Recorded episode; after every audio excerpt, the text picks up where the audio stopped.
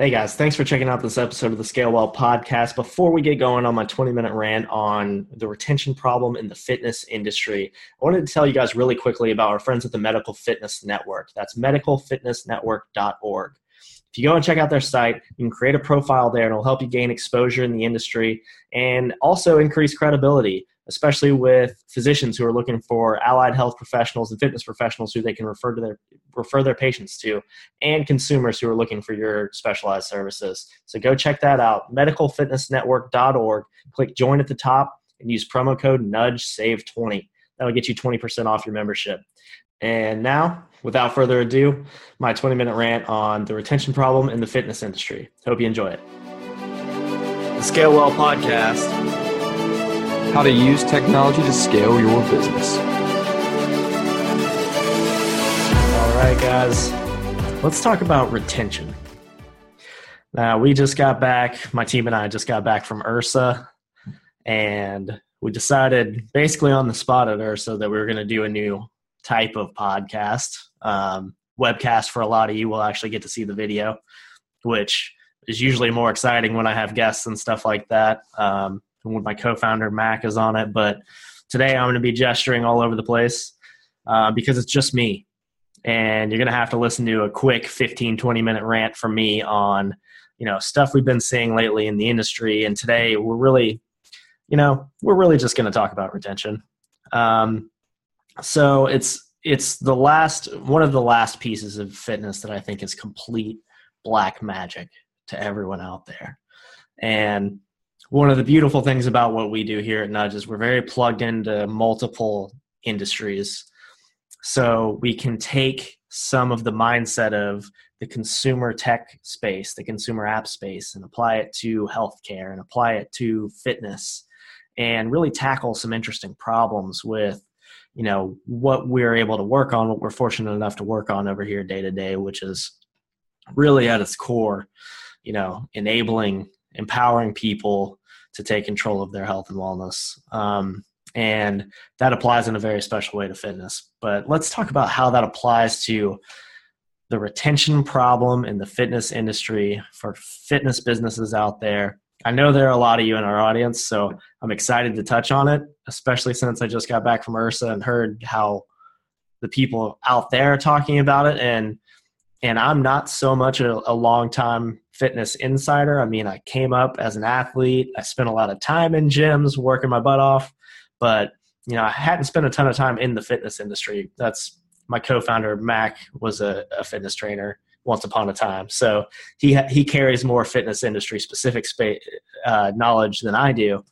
Um, but it's exciting for me to be able to talk about these topics because I see so many intersections with you know what other industries are doing. So let me just touch on a little bit of what I want to get to today the retention problem in the fitness industry. So, let me first frame, you know, who we're talking about when we talk about retention. Um, you know, you talk about personas and uh, creating your avatar, your ideal customer. Um, that type of thinking is very relevant to retention but it's not the same persona and the same avatar that you know you're really focusing on when it comes to retention which is interesting to think about. And maybe uh, runs counterintuitive to you know what you're doing in a lot of a lot of cases. But you know i want to think about this more from kind of a mindset perspective about the mindset of those members who have come in and signed up. So you know the fit, fitness into the fitness business challenge starts with getting enough people in the door and signed up and paying right? So that's the first battle. Step one get enough people in the door get enough paying customers make enough sales basically. True in any, any industry right?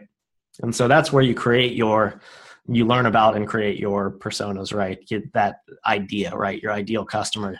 But when you do inevitably sign people up, you're signing up people with all different mindsets. And this is even if you're a niche fitness business. Um, and I've actually had a lot of conversations with people at IHRSA about this topic, which is really interesting to me is you can forget when you're like a cycling studio or yoga or, you know, on the other side of the spectrum, you're catering specifically to maybe you have a specialization in a specific chronic illness. You work with a lot of diabetic uh, clients. Lots of different niches may think that you won't have a wide spectrum of mindsets which are also personas. It doesn't it's not just a physical or an age based or demographics persona. There's also a mindset personas so you understand going in when you're thinking about retention you've already signed up this actual broad broader swath of people than you think of even if you're niche but obviously if you're you know have more broad appeal if you're more of just a you know a classic gym setting um, you're going to have a broad swath of people. And i want to break this down as simply as possible because i don't want to overwhelm anyone. This is supposed to be 101 this is high level. But i think this is really valuable to talk about um, because people miss it so often in, in fitness. This isn't where the conversation starts and it's always where the conversation just should start is who are we focused on? So, who are the people that you're losing most commonly when you're losing a customer in fitness? So, when you're losing a member, is it, you know, the people you really, really target with sales? So, the people that are already committed, right? You have committed members who are really easy for you and, and, most fitness industry professionals to understand because it is you, right? You got into this because you have a passion for fitness it's always been, or at least in the last few years, has probably been a really significant part of your life. You're dedicated to making sure that you pri- and you have prioritized that fitness piece of your life, of your lifestyle. So you're going to be just like these committed customers of yours, these committed members of yours that are in the gym on a regular schedule, whether that be an everyday schedule or a three days a week schedule, whatever that means. They're highly committed. They have built fitness from a mindset perspective into their daily routine. Um, that's not the person that you're going to be losing, right? That's not where the where the retention battle happens. Because people vote with their money first when they come to you, signing up, giving you that first check um, to become a member, and they vote with their time second. The money battle is a sales team battle. The retention battle is a time based battle, not a money based battle. So people vote with their time when it comes to retention question, right? And what I mean by that is you don't lose a lot of people that are coming into the gym. They vote with their time. When they show up, you've got them. Now, every now and then you might have someone who comes in on a fairly regular basis, go away for some reason. That's not that's not going to be the most common reason though. Usually it's they sign up, um, they're one of these kind of lower level personas that I'm talking about. I'm going to get into it again at a high level here in a second, but they sign up, they maybe come a couple times, stay committed for a very brief period, and then slowly start disappearing or very quickly disappear. And then you don't know what the heck happened. You never talk to them again, and three months later, you hear from them and they're canceling. Um, they're like, I'm out. And you feel like there's nothing you could have done, right? Because they haven't come in. How can you save them if they're not coming in? Um, well, that therein lies the battle, right? You have to win their time. So let's talk about who that really comprises. Then, if it's not those committed folks, then we have to look at a couple of different personas. So I'm going to do just two other ones. Again, keeping it very high level. You have the kind of what I would call the balancer persona. It's right in the middle. Um, and the balancer persona is I call it that because it's balancing all the factors of a life of a busy life. This is the busy professional, probably middle management or higher, busting their butt, or maybe maybe lower. It, doesn't matter really what they do, but they're very busy. Life is happening. Uh, you could have kids. They have all these different pressures. They have friends. They have all this stuff, and they haven't perfectly factored in fitness to their routine. So it's always a struggle for them, especially periodically, to make sure they're setting aside the time on a regular basis and voting with their time to come into the gym and get that workout in, to prioritize fitness. So how you win those people again is not going to be something fancy in the gym because if the if the retention battle isn't right, you've won if they come in the gym, right? So the retention battle happens in changing their behavior so that they fit fitness into their lifestyle, right? So that's what we need to think about. Now, even further down the spectrum um, is the last subset. Probably get a lot of these, and they're probably very frustrating every year. But I call these the strugglers. and the strugglers are a set of folks who have probably, you know, they've maybe tried a bunch of different stuff in the past. It could be the serial dieter type. They just could be people who haven't prioritized fitness ever before. They're trying to get into it, but they've never really, you know, they've had a lot of fits and starts, but have never really created a routine. The classic New Year's resolution case, right? Get a lot of those in the door January, February, and then they taper off, some immediately, some within a couple months after that.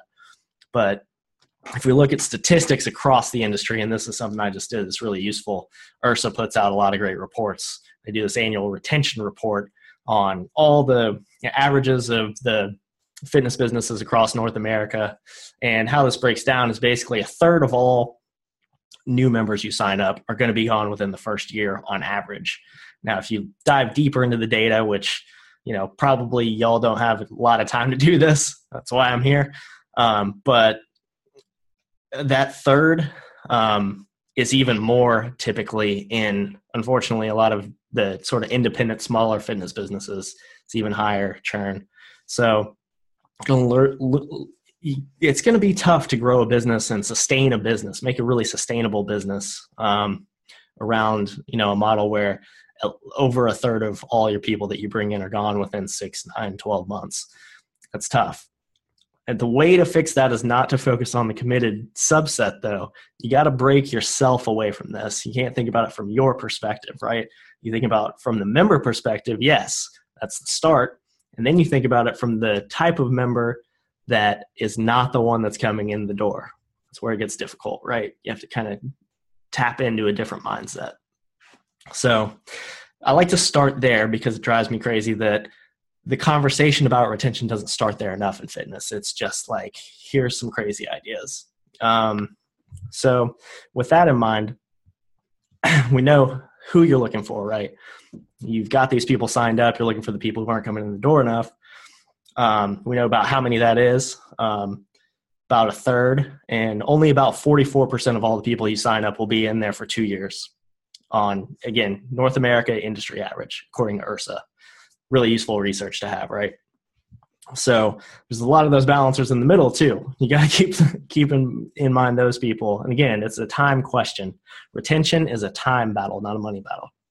So the question becomes though, and the reason this is so difficult for a fitness business to wrap its head around, for people involved in fitness to wrap your heads around, is because it introduces another challenge that you're not really used to. You're used to, you know, thinking about making the sales, creating a great gym experience or in facility experience or boot camp experience, whatever in person experience you're providing. Now, what's exciting about the retention problem in fitness and maybe why it hasn't been touched on enough yet is because there are only in the last, you know, 5 years or so starting to be a lot more technologies that are enabling the type of efforts that need to take place in order for retention to really improve. Because again this isn't an in-house problem. If you think about something like a myzone right where you set this up for your classes group classes maybe um, it's really cool it's gamifying um, the class people are strapped on and and they're you know seeing the rankings on live board a leaderboard that's adding a lot of sizzle but you've for the retention game you've already won that person they've come in the door they're voting with their time it's the people that never made it to that group class that you need to worry about that's really outside your frame of mind a lot of times if you're a fitness business. So here's where we like to focus. Um, so the question becomes how in the world do we re-engage someone who's not coming in the door because that's the only time I can talk to them? How the heck am I supposed to have a conversation with them if they're outside the door? And that's where we need new strategies. So I can tell you how we handle that at Nudge. And again, this doesn't have Nudge doesn't have to have anything to do with your solution, technically, although I would certainly like it if it did. But just to give you an idea of why you need obviously the why is obvious but how you need to think about systematizing a way that you can have meaningful touch points with these people who aren't coming in the door. That's what we need to break through to is finding a way to have meaningful touch points. And there's research out there um, that i've seen that i've read where it's all about having meaningful touch points within that first 30 60 90 days right? So the more meaningful touch points you can have with someone outside the facility, in between sessions, in between visits, in, depending on what you do, um, whatever you want to call it, outside the facility, how can you have meaningful touch points with someone that provide a little value when it's unexpected, right? For for fitness perspective outside of the facility. How do you reach that person? So, email you hear a lot, obviously, phone calls. If you do, if you look at you know member research, a lot of times you would see that members may prefer to get an email than a phone call. Well, that's because they can ignore it very easily, right? Um, but you know, one thing at least that I would say, and I'm not saying call them all, but the smartphone is the tether that can tie you to any member anywhere, anytime, right?